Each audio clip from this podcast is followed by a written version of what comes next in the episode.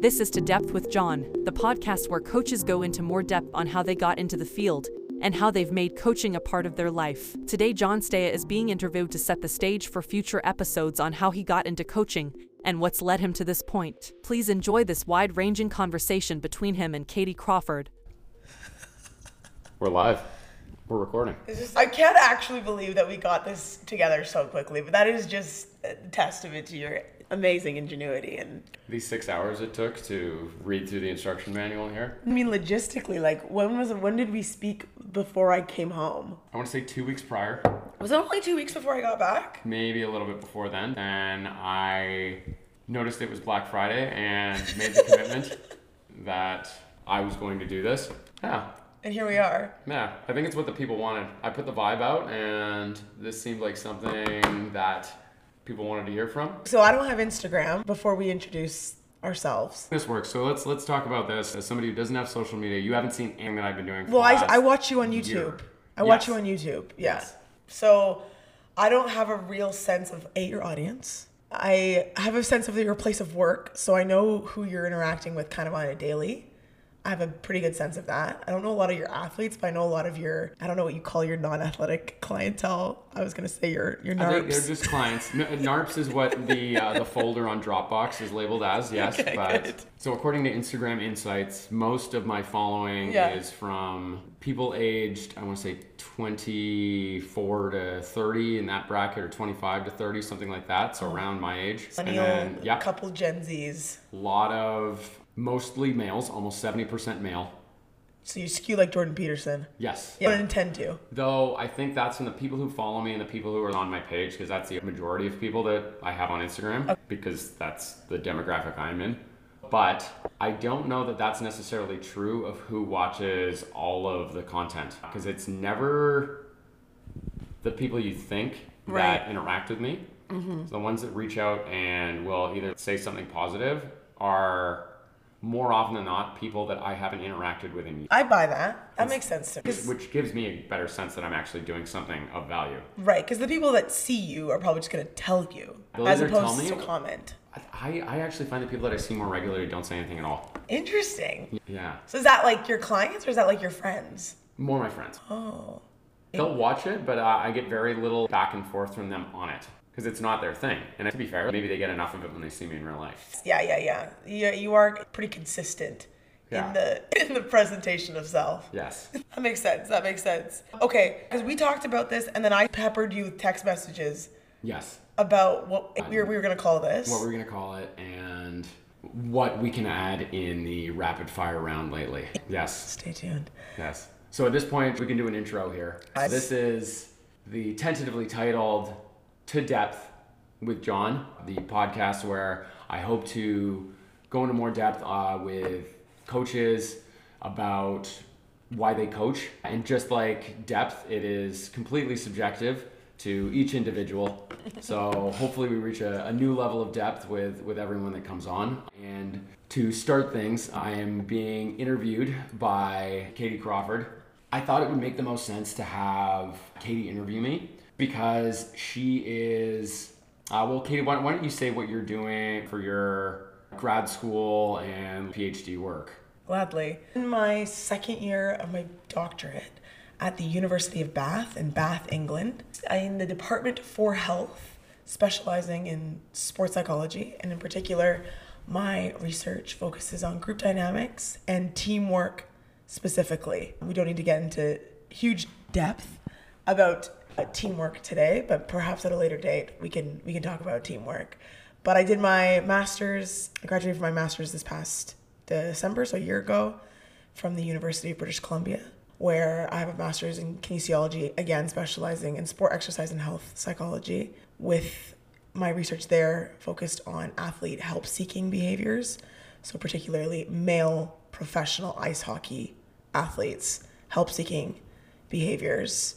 And then before that, I did a undergrad at the University of British Columbia in sociology with a minor in critical studies and sexuality. And I also have a diploma in guidance studies from the University of British Columbia. So, yeah, professional student since 18. I'm now just turned 29 a couple days ago.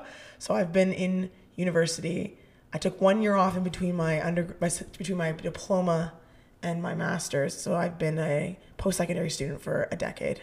Yeah, and so Katie, like one one of the big things too, what makes you particularly valuable today is that you have a, mm. a, unique ability to interview people who have a connection to sport. And because and in some ways you grew up interviewing a coach every day with in your in your family life. Yeah so i'm a qualitative researcher. I now do a bit more mixed methods. I do some quant deal with some numbers although the numbers aren't necessarily where I, I deal best i deal best in narratives so i do a lot of interviewing for my research so yes you would be interviewing is a skill set that i'm you know constantly working on but it is it is the basis of my of my research is in is in interviewing and, and that's why i thought who better to interview me than my friend who is essentially a professional interviewer. Well, I don't know about a professional interviewer, but I do do it often. And well, I also think it was a it was a cool idea because I find with a lot of podcasts is that there's a lot of assumptions made about the host. And then the host never really gets their moment to be interviewed. So I think this is a cool opportunity for you to get introduced to your own audience and to introduce your format by getting yourself introduced and having yourself being interviewed. Yeah, and it's it's the if if people are more interested too in what I've said so far, then hopefully a deeper look into who I am and how I think about things is is a great way to start things off. Or I then try and interview people about how they think about things. And you and your interviewing skills. Exactly. Yeah, and exactly. you'll just be getting peppered with notes from me at really bizarre times with the time change. Yeah, that that brings us to why are we here? I wanted to one have an excuse to talk to friends and colleagues that are in the coaching space because it's something I genuinely enjoy and I genuinely like looking more into why they coach and talking about coaching with them. So there is it, it only made sense to me to be able to do that in a way where I'm able to share it with other people and also kind of make it a formal arrangement where it's like, oh, we're doing this to create something rather than this is just a, a, conversation that we have and it might evolve into something else. It's it's really thought out and a planned like we're we're talking about coaching or mm-hmm. We're trying to get to the bottom of why we do something. It's always good to also just exploit your friends. Yes. Yeah, I think it's, that's always really important as well. Is that we can't just go for a coffee. I need you to sit here in my apartment and do a podcast with me. I think that's really the basis of what you know friendship's going to look like for you in this next phase of your career. And that's that's completely fine. I, I'm excited. But I, you know what, what is about about you, Jon, is you are in a lot of ways always podcasting. Like that's kind of just like the mode at which you sort of operate in your daily dialogue. I'll give a great story yeah. about Jon. So it was my my birthday, my 29th birthday, a couple of days ago, and we're all sitting at a local restaurant with most of my friends. A lot of those people there, I would say, you're not super people familiar I had with. Prior to that day, maybe met two times. Yeah, and Jon.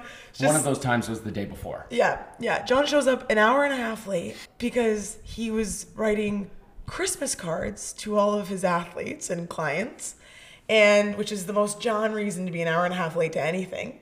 So he sits down, you know, kind of does the introduces himself to everybody at the table, you know, kind of immerses himself in whatever the conversation had been at that point.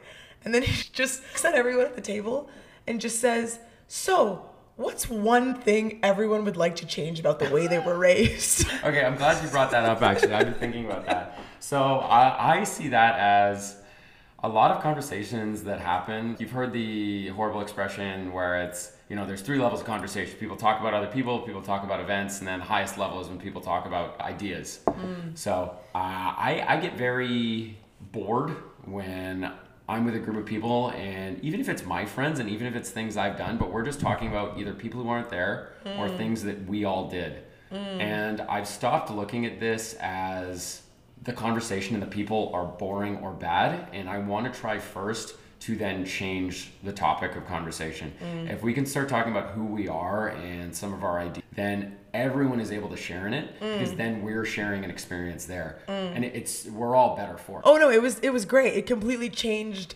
the vibe and the energy of the night. Everyone that I've talked to since has brought up that like questioning from Katie's friend Jon but it was really funny. At first, people are kind of like, is this guy for real? Everyone's kind of like looking at each other like, are we really gonna go along with this?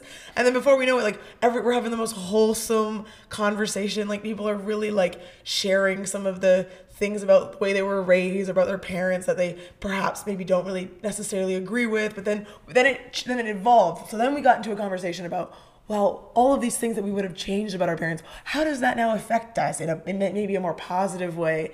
And it really just like completely blossomed the whole night. And then you asked another question. What was the other question? Oh, I flipped it around. So I thought we were being a little bit too negative. So what's something that, you know, a trait, non-physical, that your parents gave you that you are thankful for? right, because I said I, I can't say Mark's quads. Yes, Yeah, yeah, yeah. I had to pick something else, right? And then what we also, so then I jumped in because I obviously can't be on the outside when everyone's, when anyone's having an emotional conversation, I have to be really a facilitator. So I changed the rule on the table and I made people say the responses for Ah, other people at the table. Yeah. So we had a couple couples at the table. So I made the couples give the responses for their partner or a couple like best friends were at the table and I made them give theirs for their best friend. I thought it was really fun. But it was great.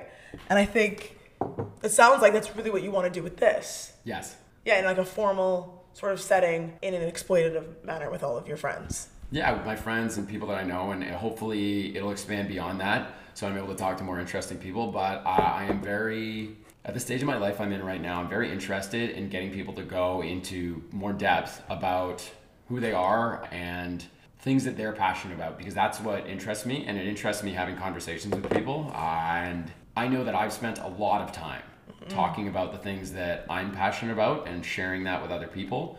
So if people share those things with me, then I feel like we're on a much more like level playing field where mm. every everyone is sharing something of value and if someone is able to share their experience and they haven't really thought about it in that depth before then mm. maybe it helps them. But then what I really would like is if these things are recounted and they're able to help somebody that hasn't had those experiences or hasn't questioned those things before then maybe they can see that there is one pathway to do something. Mm. Or maybe they can use those questions and start to think about what they want and how they want coaching to fit into their life. Or maybe it's somebody completely outside of that and they can apply those same lessons just to their own life. Coaching doesn't have to be about sport or about how you pursue athletics, it can be about how you pursue life. and just how you deal with people and how you you can talk about motivation you can talk about communication there's so many applicable things that i think you- you're going to get into with all of your guests that apply to so many different fields beyond sport it can apply to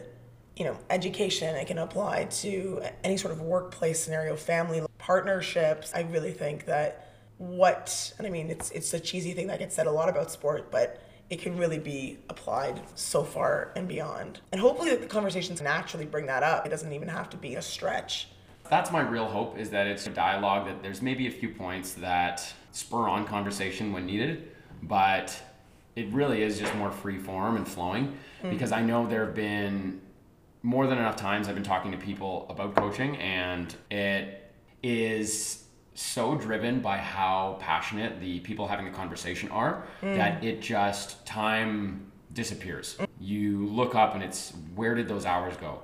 We just spent. Uh, I know there's there's a really good example during during the start of the pandemic. Me and some friends that are all coaches were used Zoom a lot to talk about things, and there was one day where I'm pretty sure we tried to solve the problems of the world via Zoom, and we're on for maybe six hours in a row, just trying to figure out what we were going to do with the athletes that we worked with. What was our plan? What was our plan with our life? Were we as coaches going to be able to continue? What were some of the things we were learning? What were we doing with our time? And because we, we just cared so much about being able to keep coaching and being able to keep doing what we were doing, either in the moment there and keep providing something to the athletes that we were working with, or in the future, because it was such a part of our life and I guess a part of our identity as well. But it was mm. just something we connected with so much, and it, I think that's that's the crux of it. A lot of the people that coach really care, and they really care about coaching, and they'll be able to talk about it forever. It's a passion driven industry. Yeah, very much. Very few people I know getting to coaching because you know the money is excellent or that you know the hours are so flexible Yeah. or the lifestyle is really accommodating. Everyone that I know that I've met through my sporting experience or my academic ex- experiences that's a coach is doing it because they love the sport, they love athletes, they love working with people, they love, you know, their teachers by heart or by nature. So that is really the beauty of, of coaching. This is a good this is not a good necessarily a good segue. And I know this is gonna sound like this is really scripted, but I actually it has just occurred to me that I actually do not know how you got started. I don't think I have ever heard this story. Yeah, how I got started in coaching was the standard way that a lot of people who get involved in strength and conditioning. Mm-hmm. It's you play sports. Your sports. Uh, so I was through high school football, wrestling, and rugby. I was a typical Carson Graham. So I can't read at all, but the big contact sports, and I was not, I was never great at those sports. I didn't have a lot of genetic ability right off the bat, so it took a lot of work effort. And then in my grade 12 year, I, I had an ACL tear. And I had a large abdominal surgery after my first term in university, too. So it was a few things that just kind of put me. So, between lack of overall athletic ability and injury history, I knew pursuing sport was not going to be something I did, but I loved being active and I loved exercise. So, I thought that was maybe the next closest thing. So, I, I, I knew there was something there and I didn't know quite what it was yet. I was when I was in high school, I had a mutual connection of ours. Well, our mutual connector, the the one and only Joe McCullum. Did you just shed a tear saying that name? Should we call him over? He's across the street probably right now. He's likely across the street. There's no way he'd tolerate any of this. Absolutely not. Especially with us drinking tea. And I'd punch Sitting me in the chest. no feelings. Yeah, yeah, especially talking about anything in depth. I can't wait for when we get him on for the 100th episode. Because Yeah. it will take that long for him to like realize There's that it's way. happening. Well, no, no, it's because it's going to take the other 99 episodes of me messaging Joe, please, Joe, please, Joe, please, Joe, please, Joe. It's the 10th anniversary. No, Joe, it's the 50th an- 50th episode. Mm-hmm. No, no. But so Joe was one of my high school coaches, and he trained Katie as well. What did he coach you in? I uh, never Uh, knew he coached you. Yeah, so Joe, everything. Because Joe went to Carson, football. He, he helped a little bit coaching defensive, offensive line at Carson. Mm. And he was a wrestling coach, so he would help out there. You, you'd know that you were doing fitness if you saw Joe's old blue pickup in the parking lot that Okay. day. And he would do the same thing with rugby. Okay, be honest. When you entered the workforce, when you reconnected with Joe as a as an employee, did he remember you from Carson? Oh, yeah, 100%. Yeah, he- yeah buddy. he remembers everyone. I know. And that's so that's what happened. I, I went through my undergrad, and uh, towards the tail end of my undergrad, Joe was giving a presentation to a club that I was in, and he remembered me. I, I did not think he was going to. He must meet hundreds, if not thousands, of people in that time span. but yeah. no problem. I was interested in coaching, interested in strength and conditioning and training, and he told me to come out to level 10 because they had a hockey program out there and that's where I had the the good and bad fortune to be connected with a Carl Bergstrom, who hopefully will come on the show someday. 78th. Yeah. 78th. 78th. Yeah, whenever Golden State wins another championship, where I got the opportunity to actually coach for the first time. And I was just thrown headfirst. And between Joe and Carl, I was thrown into the thick of it in the summer program there. Just straight into, hey, Jon, run this warm up. Never done this before in my life. Sure, all right, let's see, you did this, this, and this. Okay, let's try that. Then going back into the school year, doing the exact same thing with the men's rugby team at UBC. And then So where are we timeline wise? uh, this is probably around like 2013. okay. Yeah. So you're so are you so are you done at CAP at this point? Yes, yes, yes. I am. I am in the final year of my undergrad at UBC, Okay. and so I've reconnected with Joe. I've gotten introduced to coaching at level 10, and I've gotten introduced to coaching at UBC in the varsity gym. This is pre Joe working there though. So I did one full year where I did Monday nights with the team. Joe did Wednesday nights. Okay. And it was this was in like So uh, rugby had rugby a worked. separate program. They weren't Yes. using the, okay, I remember Yeah. this. Yes. Rugby used to do their own thing. And I would just kind of, you know, do some warm ups, maybe give a couple coaching cues here and there. Then come around to the end of the year, I graduated and immediately started working level 10. Got offered a job to work with a hockey program out there. And it was my first real, real job. I, like, I didn't even have my diploma yet. And I was working on the gym floor, started with a couple clients, and did the hockey in the summers. Then went back because Joe got hired at UBC. Mm-hmm. So I got Best to coach at yeah i'm sure a lot of athletes would say that too so i got the chance to work with men's rugby still at ubc mm. You were their main you were the main guy with rugby. yeah at that point i was given a lot of responsibility and i think that's what gave me a lot more enjoyment of coaching. So if I really have to pinpoint when I really felt it, mm. it was mm. definitely seeing the summers and getting a lot of responsibility there.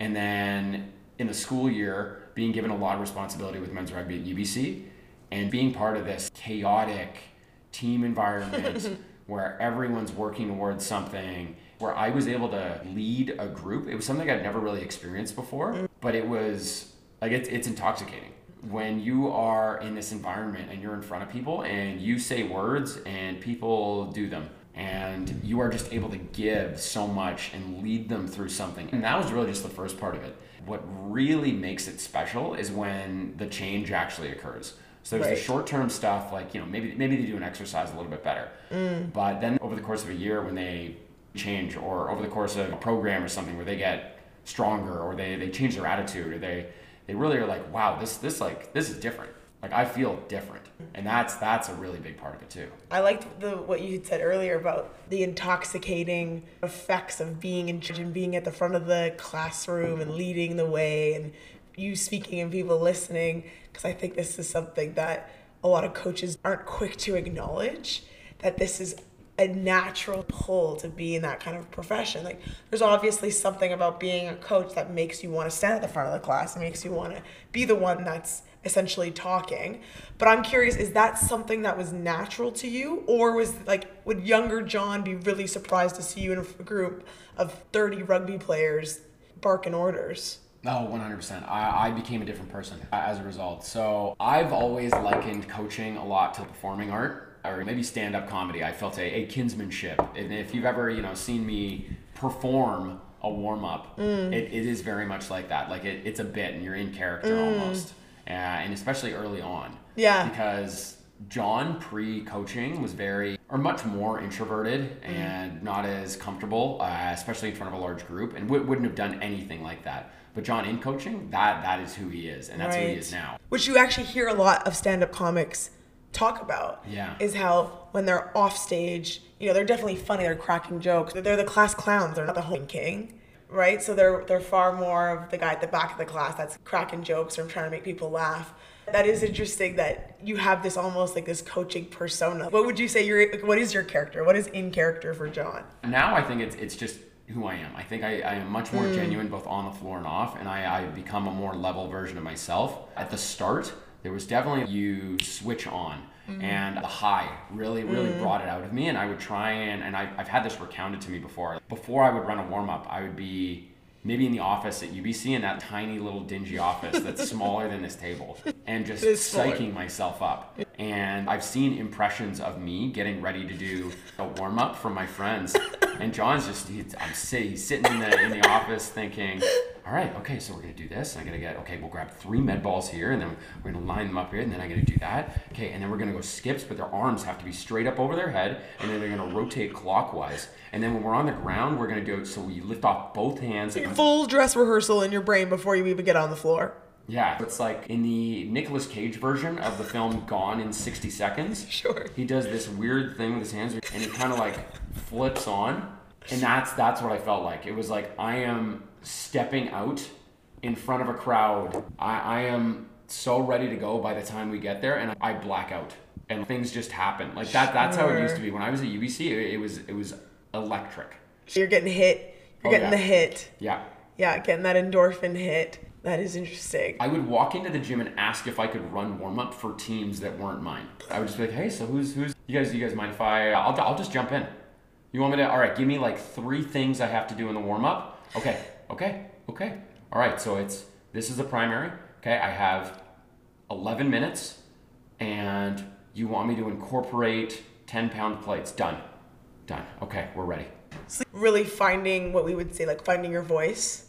Yes. Finding your style, finding your philosophy, and then okay, so keep keep going chronologically. Where are we? Uh, where so are we going? This, once I'd kind of gotten through the the intoxication phase where mm. I was I knew I wanted to coach and I was really lucky that the first thing I did was something I was so passionate about but also good at and I can't mm. say that that's mm. everyone's experience especially coming Valid. through and, and being in that gym for so long and seeing other coaches work there. And that's not to say that they were bad coaches. It's just No. that maybe that wasn't their skill set. And maybe it wasn't something that they enjoyed the same way I did. Yeah. And it, it would always confuse me because I thought, well, this is the best place on earth. How does everyone not love being here? But it, it was my place. Well, you were doing your master's at this time. Yes, yes. I was doing my master's through the latter half of me working at UBC. Uh, and that was, it, it got to the point where I was prioritizing coaching for effectively free uh, over just about anything else. Instead of working the paid hours I was also doing at level 10, I would make sure I had more time to be at UBC. I would be there on weekends. I would be there late during the week because it was just so fun. Is it about that environment or, or that environment at that time or that environment at that time in your life specifically that was so special? Uh, there's a few things. One, the autonomy that I had there was unreal. Joe, he really put me in the right direction, but then just really took the training wheels off and just let me kind of do whatever I mm. wanted. Especially once I was writing the programs and I I was really the, the main point of contact with the team a lot of the time. That that really felt good and was a great experience. Who else were you working with? You had, you had men's rugby. Men's rugby was really a big one. I, I worked with everyone in some way, shape, Okay. or form eventually, but I did a couple years of men's hockey, and that Okay. was great too. But yeah, I did the same kind of thing. I, I had already had so much responsibility there, and I think it was just adding on. It's the guys that I can banter with. That again, to come back to what I was talking about with stand-up comedy, I, I am lucky that I am of a quick enough wit Mm. that if there's something in the warm-up and I can make fun of somebody or crack a joke here or there, it- Yeah. it'll usually land Right. and that's that's not a skill that everyone has. No. And almost like like a good stand-up comic, you got to essentially put people at ease. You have to have people have to trust you and then once you have that level of with whatever group that you're working with, the laughs and the banter and the jokes and the real camaraderie is just like I mean there's nothing like being in a weight room or in a dry land or whatever teams call it. There is something different about it from being in practice, for instance. Yeah. And I, I know what it was for me, but I'm curious what you think the difference is for the athletes, from the athlete's perspective. I think it's even more of an extension than you know the difference in the relationship you have between your head coach and your assistant coach. Yes. Yeah. Yes, I do. Yeah. So it's kind of like that. It's and even more than, Mm. uh, and especially with someone that is their age, usually a few years older. Yeah. How old are you at this time? Uh, I would have been when I started with men's rugby. I would have been around the same age as the players. Okay. So I would have been between the ages of when I started 23, and then when I finished, I would have been about 28. So quite- yeah, quite yeah, a bit older by the end. But with with teams like rugby, you're gonna have a lot of guys that are just over the age. Uh, Right. and then same thing with men's hockey. You're gonna have Yeah. guys that are in their mid mid 20s too. So there's always a bit of a connection there. But it, it's it's again it's somebody that's a little bit younger than who you're dealing with as your head coach, and a lot of the time even you're as their assistant coach. And it's also something that doesn't have the same stress as Mm-hmm. practice. It doesn't have the same worry. It's it's you can you can relax and you can have Mm-hmm. a little bit more fun there. And I usually tried to make sessions a bit more fun, whether it was music, whether it was jokes, whether it Yeah. was the fact warm ups were a little bit different, and and obviously it was it was something I had fun with too. So It was mutual. yeah, Yeah, no, it's a mutual sort of experience. I agree. I mean, I was obviously obsessed with being in the weight room. It was very much for me at that stage at UBC. It was a haven, and I think you nailed it. No one's critiquing your performance unless you happen to be doing a like physical tech day. But for the most part, that is really kind of the zone where you get to just hang out with your teammates and yeah, and banter and interact with a coach that's not the one that's putting you on the lineup that Yeah. weekend. Yeah. And it's a real privilege. It's I think one of the reasons why I have so much love and so much adoration and admiration for all of the S&C coaches that I've had, like Joe or Alan Pepper that I worked with at level 10. They're these they're this mentor figure in a sense, like they're a coach in every respect, but they're also there's there's less of a need to try to impress them in terms of like your performance. Like you obviously want to be like respectful and I absolutely respect the absolute shit out of Joe and, and Pep. And I would, you know, probably do anything to, for Joe to be like, yeah, good, good. But Wouldn't we all? it is, it's, it's a different dynamic. It's a different relationship. And I think in a lot of ways, it's, it's not necessarily more special, but there is, there is a bit more of a, yeah, there's a bit more of like a, I, I, the word that's coming to mind is almost like an intimacy, but it's hard to describe. no, I, I think you're right though too. I think it's just because it's a closer It's not even that it's necessarily in a closer context, actually. I, I mean, the one you would have had with trainers certainly Mm. is because it's a it's a smaller setting, and that is one of the reasons why I realized that I wanted to pursue more private training as opposed to university setting because of Mm. the personal relationships. But I, you're completely right. I think there's almost like a vulnerability to it. Like Mm-hmm. you are you are more comfortable with your trainer a lot of the times than you are with your head coach because you don't want to show them weakness and you know mm. you, you might not play. It's Hundred there, percent. there's Hundred there's more on the line. There's real consequences, yeah, to how you show up that day.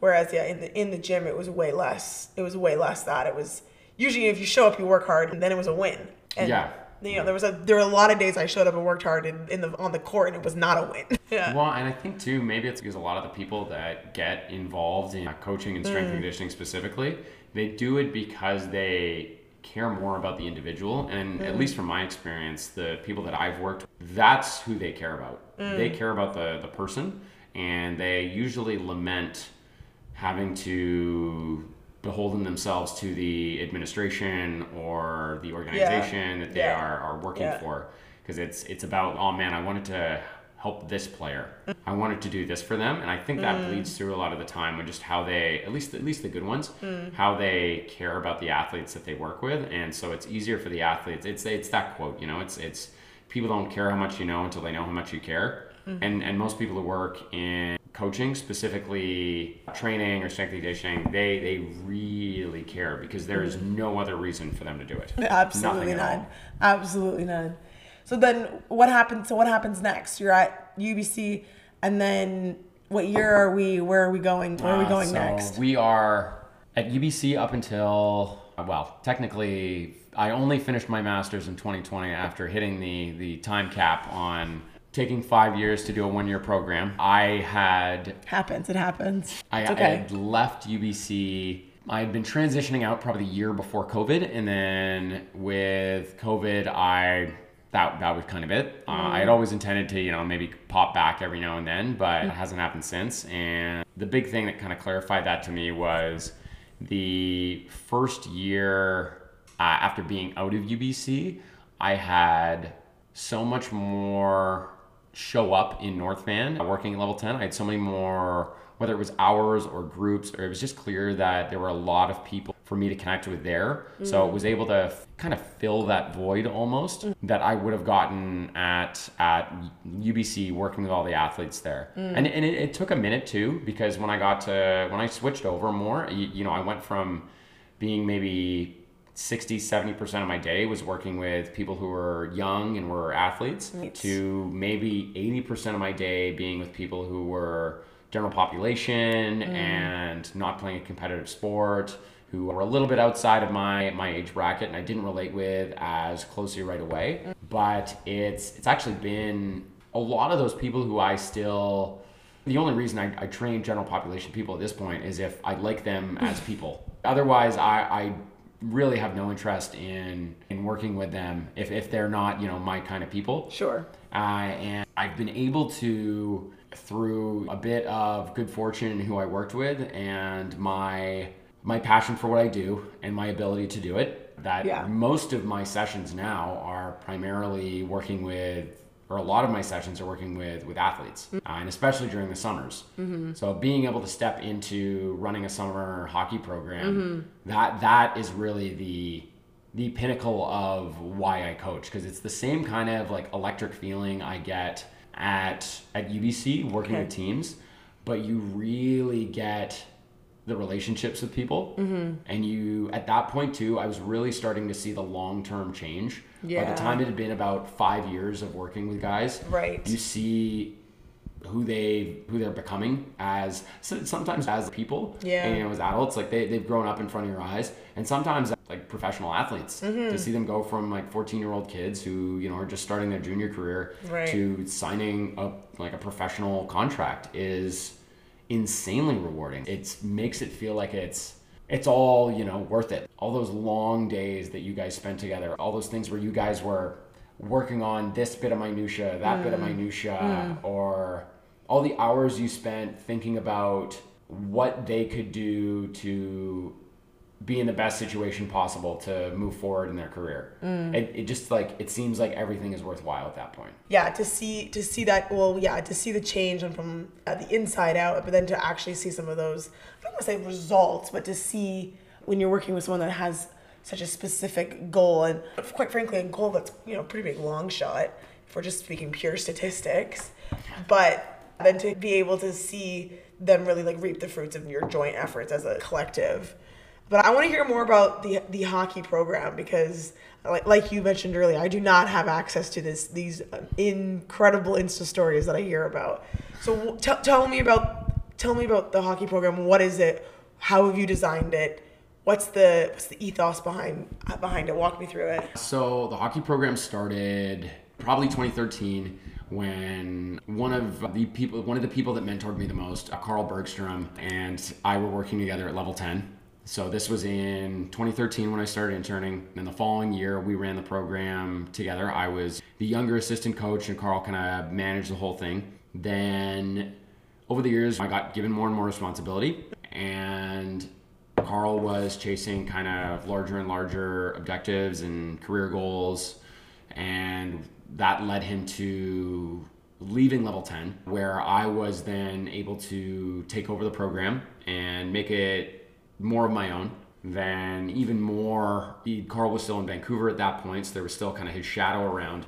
But he then left for California to work for the Golden State Warriors. Yeah. So it was it was really cool to see somebody that was so close to me be able to take mm. that kind of large professional step, and it really it, it inspired me a lot to see that there was so much more available. But I also knew that I really loved what I was doing with the program. So every summer we work with everything from junior all the way up to pro hockey players that are from the North Vancouver area. And a lot of these kids have been they're really they've just been here their their whole career really. A lot of them started when they were 14 or 15. So a lot of them that I work with are born in the you know year 99 or 2000 mm-hmm. and are reaching that point where they are entering professional contracts now or going into that stage of their life or they're, maybe they're transitioning out depending on where where you know things have led them. So every year there's maybe 30 kids that come through sometimes closer to 40 but usually in that ballpark. Mm-hmm. And that's broken down into about five groups that for years I was the only one running. For about two years when when Carl left I ran every single one instead of us sharing them. And then in the last couple years, I've been able to delegate that out a little bit so that I have other people working with me. I, it really is just like the it's it's the best time of year. It's it's kind of when I I come alive. so once May hits, it's people just start rolling in and kind of like I said before about the the interpersonal connection that you get because I've known a lot of these guys for so long. I always make sure that with the ones that have been here for a while that we do some kind of interview before we start. Okay. We sit down, oh, you similar to doing like this, similar Yeah. to a podcast almost. I make sure I do, and and usually it, uh, it it ends up taking at least an hour with each guy. And in the past two years, because of COVID, we've done just through FaceTime, so we haven't even done an assessment. and It still takes. 40 to you know 60 minutes What's just, what's just the talking. content? What's the content of these interviews? It's it's a lot of just kind of talking about how their year went, talking about what they want to achieve that that summer, and then just getting them to be really specific about what it is that they are really trying to do by achieving that thing. A lot of guys will say, "Oh, you know, I need to get faster, I need to get bigger," and trying to go one step maybe below that into okay, like what what does that mean to you? What does fast mean to you? Where are you slow? Is that you know your the typical first three steps is it first three steps when you're trying to make a decision at the same time is it when you're trying to change direction or the play's moving past you or is it maybe when it's behind you or when it's when someone's coming at you is it a decision making thing or is it just sheer physical capacity Trying to just get granular with Yeah. not only what the goal is, but like why the goal is the goal. Yeah. And, and sometimes too, if it's something like, you know, I need to get a little bit bigger in my upper body, or maybe I just need to be stronger in my corner. Okay, what is it in particular that means to you? Mm. Is it when you're battling with someone, is, is that where you need to feel stronger? So is it that feeling of stronger? Is it like manipulating another person? That's Right. what we're trying to do? Or is it just maybe sometimes it's it's a confidence thing sometimes it's you know you've mm. been hit a few times and you, you just don't really have a lot of padding on your shoulders and you you want to feel a bit more ready to take impact so sometimes it can be that but it, it's trying to go in depth a little bit more with the players that i work with because i, I really just genuinely want to know how to I half of that them. conversation is just like a catch up. It, it really is, yeah. Like a lot of the time, it's just kind of catching up on what's going on. And we, we talk through the year just through text, but mm-hmm. it, it is a stark contrast to the summer where I probably see them more than anyone else. So we do about 70 sessions over the course of the summer, mm-hmm. and most of those run close to two hours. Okay. So I, I see them a lot. And through July and August, I see them Monday to Friday every day. It's, it's like summer camp. It, it really is. Yeah. Yeah, in more ways than one. Yeah, yeah, yeah. You have like that really like insular feeling where you're around each other all of the time. It's kind of a unique scenario. You're all kind of going through it. There's also something I really think about, and this comes up a lot when we talk about like team building. There's something about physical activities and like being witnessed, being tired and being witnessed, being exhausted and being witnessed in your in like you're in a, in a vulnerable position that's incredibly bonding. It's why military people are so close. Obviously that's a really extreme example but it's it's a big it's a big thing. I, I don't know if there's any like data on it but anecdotally that is a thing No, it's it's I, I completely agree. I, I think we go a little bit too crazy comparing training to like military lifestyle. And mm-hmm. like like I really hate making the analogy because it, it is so different. Oh. But there there are it's so easy to make the analogy for a reason. Like it is mm-hmm. a, a light version, but just just like sports mm. are a a kind of a microcosm of life and society. Mm. They, you know, there are you are working as a team mm-hmm. towards a common goal for where there may be risks to you. You you mm. know, no sport is, you know, especially contact sports mm-hmm. are without risk, and you are seeking to Yeah. win. Yeah, the the ultimate objective is a little bit less life and death than in war, but Sure. you you are trying to win by making someone else lose. Here, uh, this I'm gonna be a bit selfish here. A, a concept that I'm really trying to work through in my own in my own work is with when it comes to like trying to help coaches is one of the things that I see being one of the biggest challenges that coaches with today's generations are facing is trying to balance the needs of the group versus the needs of the individual. So you have an individual athlete who's on your team that has individual goals. They want to play more. They want to get to the next level or they want to really improve in this skill and that skill but the team might have goals that hopefully those are aligned but sometimes they might not be. And so i'm curious in your setting where these guys are coming to you in the summer and they all have very specific individual goals like you mentioned get bigger get faster get stronger but then you're also creating this team environment. So where do you see the balance or where do you try to make sense of that? Well, I think that that's one of the big reasons why I do what I do, and I know that the collegiate or professional sports setting is not for me because I am so much more concerned with the mm. needs of the individual. Sure. And it's it's easier for me because it's one kind of a private setting where you can pick and choose a little bit but two a lot of these guys have grown up together. So they their needs are usually as a group are, are very similar. And if i were to add someone to that group actually, actually that's a, that's a really good example. So th- this year we had a couple groups. Where there was there was more turnover than usual. Uh, there was one age bracket where everyone was uh, they aged out. They aged Okay. out and it did not look like a lot of them were going to pursue things to the point where they would require training anymore. gotcha But we had someone join one of the groups. And so the first thing I did was I I checked with the existing people in the group and in the program, is this guy a good guy? And that that's way more important to me. Uh, I will turn down somebody that is a bit of a stain because I, I don't want them around us. Like even it, you could be the best player mm. as an individual, mm. but it is not worth it to me to bring everyone down around you. So you have to mm. want to work hard. You you can't just be you know a, a group cancer. You you've got to have like a a sense of enjoyment about training. Uh, so it's, it's not just that you're working hard; it's that you're having fun doing it too, and you, you've got kind of a at least to work in this group, Yeah. to work in like a, a pro group, you want to be a pro too. Mm. You, you can't just have like lowly career aspirations. Sure. You want to be the best too. Right. That's that how I balance that. It is catered towards the individual, but then it's just picking the individuals that fit those same values. Right. And it, it, it's trying to make sure those guys align so that they, they have a shared motivation. Right. So they're all moving towards our common goal in training of being better as individuals. But Right. Okay. So yeah, so there's this the individual sort of outcome goal is is yeah, again, it's really based on the individual, but sort of the mode at which you try to get them to get there is through this sort of like collective effort or this collect this sense of collective. Yes. Yeah. In, in a group, and I, I firmly believe that group training is superior to one on one almost all of the time. Sure, there are little specific modifications you can make in a program and little mm. things that you'll catch when you're working with somebody one on one versus six on one.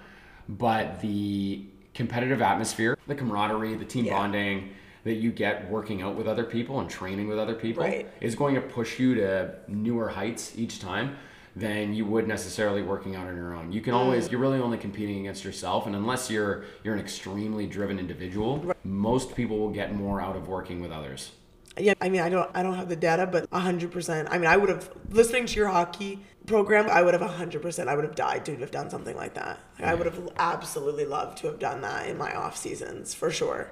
I mean, I still would. I still would come to your hockey program. No, that's that's excellent. Okay, shifting gears here a little bit because again, this is something that's really been on our on our minds a lot recently. I know we've been talking for a while already, which I'm not at all surprised by. Is this idea what one of the potential downsides to coaching that I've seen from the coaches in my life is this idea of balance, but also this idea of so much of coaching is so lifestyle driven. I know very few coaches who are like they coach and then they go home. you know what I mean? There's so much overlap and there's so much that they're trying to sort of manage yeah again and balance. So I'm curious, you know, wh- where where are you at? Where are you at with all that? Yeah, actually, I've got a good story. So at level 10, there's in-house trainers, then there are external trainers. And so I was talking to one of the, the external trainers, and he was telling me he'd actually worked as a uh, computer programmer prior to Okay. this in, in the States. And he, you know, he just really loved like the active lifestyle, and he really liked, liked the idea of, you know, just being healthy with people. And he really liked how with coaching or personal training, it's just a job you don't, you don't really bring home with you. Yeah, it's uh, just, you know, you do your sessions and then that's it. To which I was like, I have no idea what you are talking about. This is all I think about sometimes. Un- until the hours of the morning, first thing when I wake up, last thing when I go to bed, it is how does what I'm doing during the day, how could it be better? How could what what can we do in service of coaching? Yeah. So what you're describing is sort of like that mental aspect. Like the the, the wheels are never not turning, and the script in your head is never not on coaching. Yeah, and a lot of the time that's that's where I spent I think most of my career. When when I started and especially when I was at UBC, it mm. would be a lot. I, I sacrificed and, and I mean it was my own choice, but I spent every hour that I could either coaching, reading about coaching or trying to do something or working out. Mm. Like that, that was really it at the gym that I coached at. Sure. So the pinnacle of this was when I was living in Kits and we get up at 4:30 to go out to level 10 by bus to run maybe three or four sessions out there mm. and then bus all the way back out to UBC to spend the rest of the day there until maybe 8 or 9 p.m. at night after locking up the gym, go back home to do it again the next morning. And just for context, like how long is that bus ride from level ten to UBC? Hour and a half on a good day. Yeah. Yeah. Yeah. So just in terms of the time and the time investment, it was just it was full on. Yeah, it, and it was that was all I cared about too. It, it mm. like it, it completely made sense. It, there were not many moments during that when I was like, oh, you know, I should be doing something else. Or the yeah, the time spent doing that, and I think it was it, it took years before I really started to question whether or not it was all uh, worth it. And because it's so hard to question things when you're in them and they mm. take over everything that you do. It mm. wasn't. I, I was starting to maybe get a glimpse of it in 2019. So this this is years in. This mm. is this is like six years into the the coaching journey. 6 I'm- years into just doing this for what minimum 12 to 15 hours a day. Yeah, where where it, it is taking up. I'm I'm coaching during the summer at, at peak maybe ten to fourteen hours, and then I am I am occupying almost all of my day towards coaching at uh, either level ten or UBC, and then I stopped working at UBC, and then there was the pandemic. So this was the first time in my adult life where I did I was not able to coach for a period of six weeks, and it, it is to this day the longest I have ever not worked for, and that really did a number on me. So I had to mm. quit. Like I, I lost a a piece of who I was. I lost a big piece of my identity, and so I really tried to fill it with every kind of pers- or personal and professional development possible, and it mm. led me to realize that, well, one, there was only so much professional development and coaching that I could do. Mm-hmm. And then in the personal development space, it led me in a few of the right directions that there was actually more to life and you can have balance and that will actually make you enjoy your passions more. Uh, and especially if you discover ones outside of that passion. So that is is where I am now. It is still it is still the thing that I am the most passionate about and know that I have the skill set for. So I know it's what I want to do with my life in some way, shape, or form is to is to coach. I, I don't always know what what form that takes place in. I love working with groups and I love working with people who are there to grow. So younger athletes, high performance athletes, people who want to make a change and you can really see a change in them. Now, the other area where I'm really starting to feel more motivation is with working with coaches who are a little bit younger than me. Mm, mentoring. Yeah, mentoring or even just having more colleagues, more people who are on the same level as me that we're just we're just trying to share. And I've been doing this a while, so I have a lot to share. Right. And that's really, yeah, with- this, this comes back to what we're doing here right now. Yeah. Having that sort of more of the, those open dialogues with people in your field. I want to backtrack a little bit when you talked about your pandemic experience. Now that this hasn't Right. been completely beat to death in every podcast long form, but I'm curious, what was it when you were in that mode, that full on blinders on, this is what I love, this is what I'm doing all day, every day? Was there any sort of wherewithal that this wasn't the only way, or were you just head down? What was the thought process when it came to balance at that stage?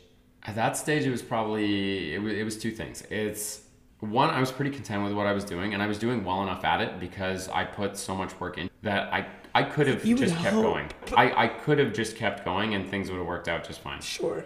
But there was, you know, maybe a little bit of a voice in the back of my head that it's I don't know if it said that it's there's there's more that you can do with your time, and there's mm-hmm. more that you can do that isn't just coaching. You want to make sure that you're living a full life. Uh-huh. Then when COVID happened and I had to stop, Yeah. that, that was it. It's it's when I stop and mm. you get a chance to look around and take a second second look at things. You you get to think about things on a grander scheme. But you even said though that you went full personal development. So did, did you Yeah. really take a break? By Jon's standard, probably. By Jon standards, yes, because it was time that I could devote to myself Mm. instead of only to myself for other people. Because there was there was no one to train. Like I, I Oh, tried yeah. doing some of the online stuff and it just wasn't the same.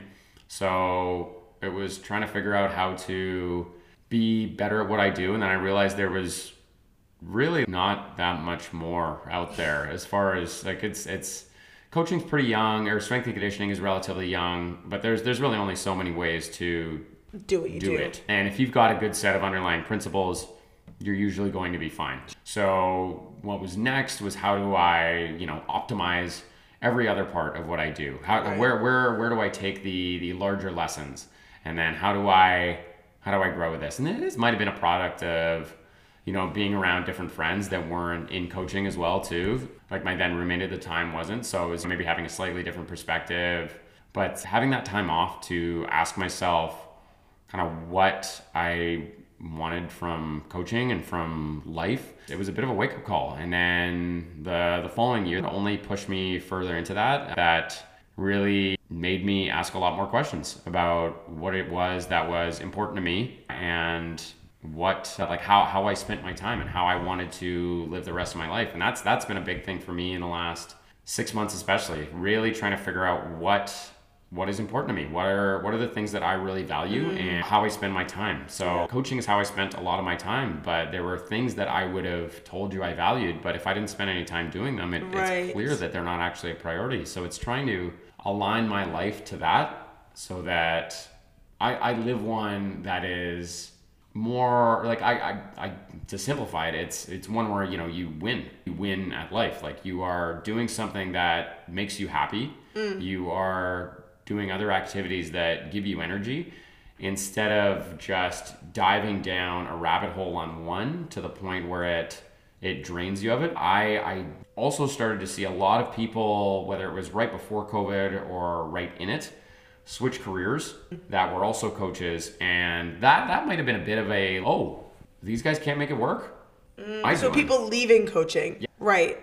And what do you think the general what, what do you like? What do you think it is? The general sort of thing that was making all these people leave. It, it's some. Uh, it's in simple. There's there's the money aspect. Uh, so people don't know how to keep doing coaching and earn a living relative to the hours Effort. that they are they're working. Yeah, They're putting 100%. in so much. Yeah. So much hard work, and they yeah. are unfortunately a lot of the time you are just trading time for money. So it's it's only relative the amount of hours you put in.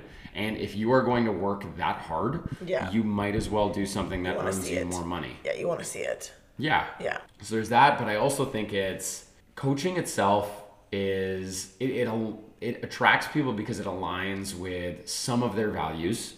Yeah. Like being healthy, being active, leading, sharing, giving value to others, helping. Yeah. Yeah. Yeah. But it, it doesn't align with the other ones that they aren't maybe clear on until it's, oh, I want to do this thing more, whether it's having free time you know, to pursue other hobbies, activities. Maybe you value traveling. Right? And it can be very hard to travel when you're a coach. It can be very mm. limiting. Uh, if you, you know, always want to be there for your clients. I know it's something I've struggled with. It's easy right. to make excuses if I want to go away. It's, oh, well, you know, but this person needs me. This person needs my help. Right. Yeah. And that's something that I, I often talk to I talk to my dad about and I talk to myself about in in you know my role which is similar but very different in the sense that it's at the base of it though it, it is it is it's a helping role is that a saying or a mantra that I have in my work is it's not about me. Yeah. So that's something I say to myself on the daily. So for instance, what you said, if I can't meet with an athlete on, you know, the day that they really need to talk or something like that I have to constantly remind myself it's not about me. I'm not going to be the, dif- the difference maker, good or bad. And that's really been kind of a, yeah, a, a comfort in some ways, but also, uh, yeah, in other ways, a kind of a motivator. But even it really comes back to what you're saying. You have to be able to step away and and again like not kind of have that like immediately that immediate guilt but it is, it is it is difficult especially when you want to be there it's not like you feel obligated to be there. Yeah, no, and that's that's really work to using guilt because it's it's you feel this guilt and almost like shame mm. about it because it's you feel like you are a bad person for yeah. not being there at that point in time and it's it's it's completely self-implied too most of the time it is usually you're not receiving that feedback from the other person it is usually you calling yourself yeah. a failure or a yeah. bad coach or a bad person because you're not there for them well, and most people are pretty reasonable. And if you're busy going to Sayulita, they're probably like, oh, great. Like, for Jon, going to Mexico, great. You know, you just really don't have an appreciation for other people's just like reasonableness. It can really get lost on you really quick if you're, yeah, if you're like a head down in it. How are we doing for time? We are at, we're an hour, so I figure. Should we go rapid fire? Should we have a song? So the, the rapid fire question is is actually to what what it brings to mind for me is yeah. When we do our field sessions in the summer, and one year there, there's a soccer camp that usually runs at the same time as us, and there is this older, I want to say Scottish coach running these kids through a drill where it is they have to get as many shots on the net as possible in okay. I want to say 60 seconds. He is just walking around going rapid fire, rapid fire, rapid fire, rapid fire. Every now and then he'd yell out the time 30 seconds, rapid fire rapid fire for a minute straight, and that okay. is what comes to mind the first for me. Whenever I hear rapid fire. I feel like you should just get that clip of you saying that and then we'll give it to Evan and he can like remix it for us. And that will be the rapid fire theme song. Just Jon saying rapid fire. Okay, these are a work in progress. So rapid fire, the questions are short in form, but the answers can be as hopefully as short as you can make. Well, Yeah, so we'll be here for another about half an hour. Okay, so what are you consuming right now? I am a lot of entrepreneurial minded podcasts. I listen to a lot of the My First Million podcast, and I've been using a lot of their ideas on whether it's business or just different mind mindsets, perspectives, whatever, and trying to apply them either to coaching or coach development. Right. Okay, I get it. So taking these sort of entrepreneurial aspects and then applying them into coaching. Number two, what was your dream job as a kid? What did you want to be when you grew up when you were a kid? I think first one, same as everyone, I wanted to be a vet until you realize you're dealing with sick animals. Oh, are you an animal guy? I was as a kid. I did watch you play with that dog in the parking lot Yeah. for yeah a while today. Okay, what's the most underrated quality you see in coaches or good coaches? Most under, I think just basic social skills. Just the ability That's to underrated. well, or under under present. Okay. At least it's not there enough. It doesn't. We talk a lot Oh, technically. that's you. You jumped ahead. It's another one of my questions. ah, yeah. So okay. what? Okay. So I guess let me, let me rephrase the question. What's a quality in coaches that often gets overlooked but is super important to an effective coach? right off the bat, I think we look for people who have a lot of technical information, but I Mm. think I think it's still kind of the same answer. It's it's being able to fit Social. in. It's it's Yeah. being able to be like a, a culture fit. A culture fit. Okay. Yeah, so that you you work well in and, and in my setting, working with a group, so that you can get along with people really well. It's gotcha. it's not it, it's not that it's underrated. It is the most it's it's the more important thing, but it's just because it's not quantifiable. Sure. You can't be like, yeah. How often do you fit right into groups? Like, yeah. Okay. Yeah, it's, it's not on a resume. Uh, yeah, I understand. Yeah. What's one thing all of your athletes tease you about? I would hope at this point probably my hair, since it's longer than it's been since any of about that? them. Well, after they listen to this podcast, they'll, they'll, they'll be so. yeah, they'll be Yeah, ripe with too. ripe with with the content. Okay, what's the coachiest thing about you, other than the fact that you take seven thing. minutes to ask, answer a rapid fire question? Yeah, that I can't. Sh- I can't stop. I only know how to answer in long form. Just the how much I like dad jokes. Okay. Yeah, the worse the joke, the better. Yeah. Nice.